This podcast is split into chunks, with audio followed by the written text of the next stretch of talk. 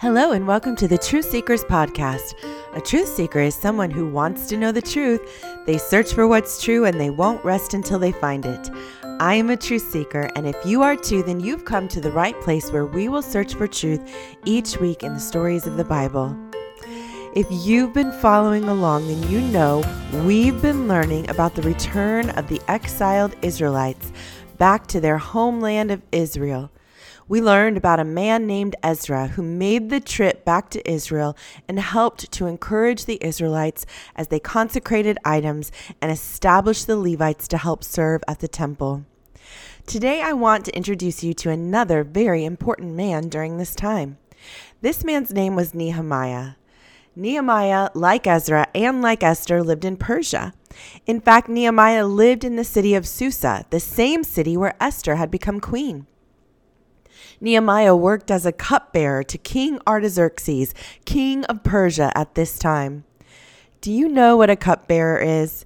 A cupbearer is someone who would drink from the king's cup before the king did. Now, why on earth would this even be a job someone would do? Well, because this was to ensure that if someone had tried to place poison in the king's drink to kill him, that the king would not be the first one to drink it and then die. It was a brave job indeed. As cupbearer, Nehemiah would be the first to drink from the king's cup to test it and see whether it had been poisoned or not. This meant that Nehemiah was very close to the king. But Nehemiah was also an Israelite who had been taken from his homeland of Israel. He knew his fellow Israelites had begun to make journeys to return back to Israel. Would he also be able to go? One day, as Nehemiah was working for the king, some visitors came to see him with some very sad news. In fact, we have Nehemiah's words himself of what happened. Would you like to hear what Nehemiah wrote? This is what he said In the month of Kislev, in the twentieth year, while I was in the citadel of Susa, Hanani, one of my brothers, came from Judah with some other men and I questioned them about the Jewish remnant that had survived the exile and also about Jerusalem. They said to me, Those who survived the exile and are back in the province are in great trouble and disgrace. The wall of Jerusalem is broken down, and its gates have been burned with fire. When I heard these things, I sat down and wept. For some days I mourned and fasted and prayed before the God of heaven. Then I said, Lord, the God of heaven, the great and awesome God who keeps his covenant of love with those who love him and keep his commandments. Let your ear be attentive and your eyes open to hear the prayer your servant is praying before you day and night for your servants, the people of Israel. I confess the sins we Israelites, including myself and my father's family, have committed against you. We have acted very wickedly toward you. We have not obeyed the commands, decrees, and laws you gave your servant Moses.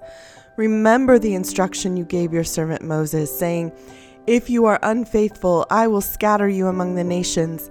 But if you return to me and obey my commands, then even if your exiled people are at the farthest horizon, I will gather them from there and bring them to the place I have chosen as a dwelling for my name. They are your servants and your people, whom you redeemed by your great strength and your mighty hand. Lord, let your ear be attentive to the prayer of this your servant, and to the success and to the prayer of your servants who delight in revering your name.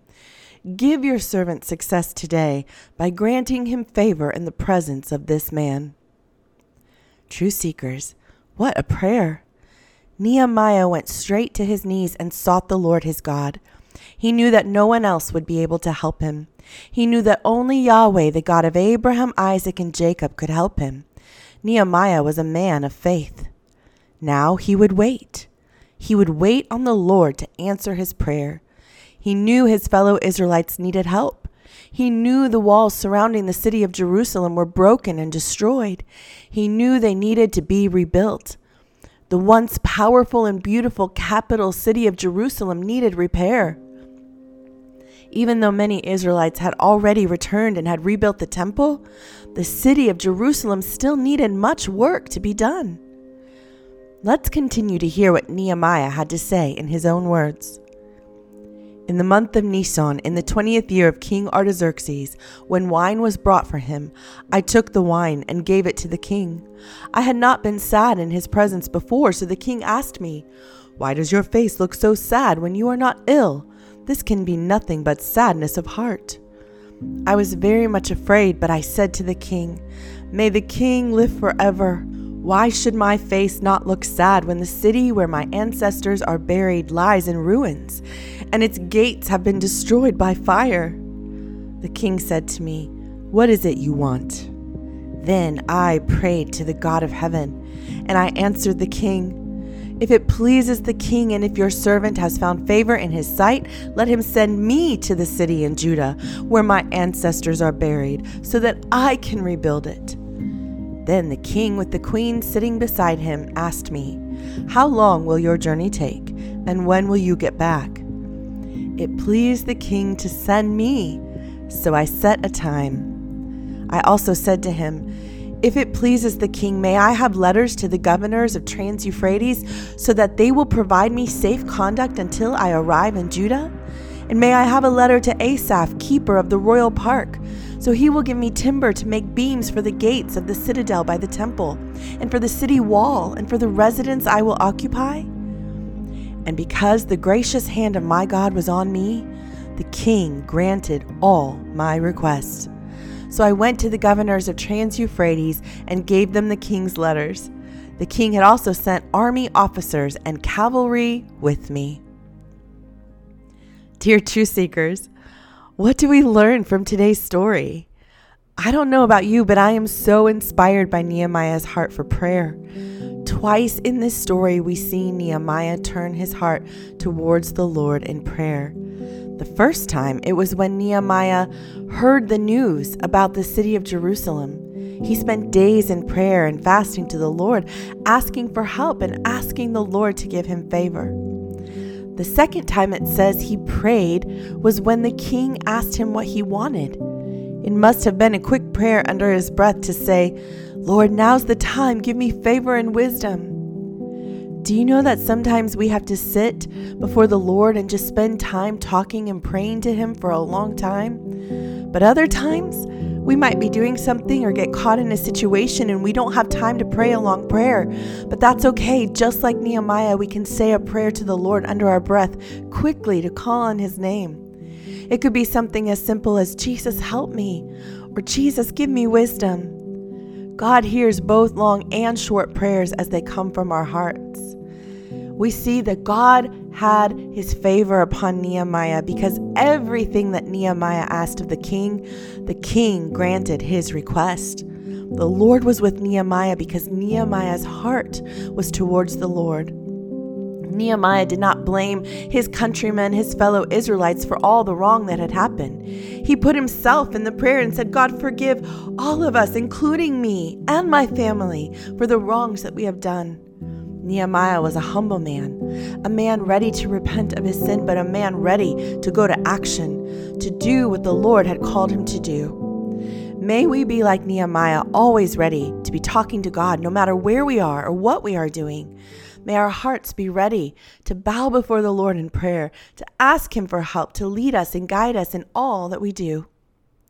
If you'd like to read today's story in your Bible, you can find it in Nehemiah chapters 1 and 2. Let me pray with you before we go. Dear Father, we thank you that we can come to you anytime, night or day, and you are there ready to hear us. As long as we have Jesus living inside of us, you hear our prayers. Lord, help us to be like Nehemiah, a man of prayer who came to you first before anything. He put you first, O God, and you answered him. Let us come to you first, even if we only have a few minutes to say a short prayer let us call on your name all day, no matter what we are doing, being sure to always keep you near us. In Jesus' name, amen. All right, it's time to read some reviews. I'd like to read this review from Paul, age four, says, I like the podcast. I listen to it every time at breakfast. My favorite episode is David and Goliath because he killed the giant. I learned about the kings of Judah and Saul. I like True Seekers because it's about the Bible. My brother Jude dances when it comes on. He's a baby. I like Sherilyn on the podcast. I believe in Jesus. I learn about him on True Seekers. Well, thank you so much, Paul. I love hearing that you love the podcast and that your favorite episode is David and Goliath. Thank you so much for listening. All right, this next review says, We are so thankful for your podcast. We listen each morning at breakfast. We just started this school year, so we are playing catch up. What a great way to point us to Jesus and start our homeschooling day. That is from Tate and Zoe Johnson. Thank you for listening, Tate and Zoe. This review says Felicity, Naomi, Micah, and baby Joe listen to the True Seekers while eating breakfast. We are so thankful for the way you read and explain each Bible story at kid level instead of skipping through to familiar ones and bringing each episode to a conclusion of how we can see God's hand today. Thank you, Sherilyn, for sharing this gift. Well, thank you, Naomi, Felicity, Micah, and baby Joe for listening. All right, this next review is from 123 Horse Lover. She says, Hi, I wanted to say I love your podcast and I love you, and you are so blessed. It's so easy to understand the history of God. Love your podcast. Well, thank you so much, Horse Lover, for sending that review. This review says, I'm so very grateful that my friend shared this podcast with me. I'm 31 years young, and this podcast has been filling my cup daily. I wanted to raise my children to seek God through hardships, and I didn't really know how to do this since my childhood did not include education about the stories in the Bible. This podcast, her voice, her authenticity, the Word of God has bridged this gap for me. I find myself reading and searching through the Bible first. Well, that is just exciting to me to hear that the podcast has pointed you straight to the Bible, that you are developing such a love for His Word through the podcast. So, thank you so much for sharing that. All right, finally, this last review um, says, I love it so much. My name is Elise. You are so blessed. Jesus Christ loves you. Well, thank you, Elise. Jesus loves you too. All right, everyone, thank you so much for listening, and I look forward to our time together next week.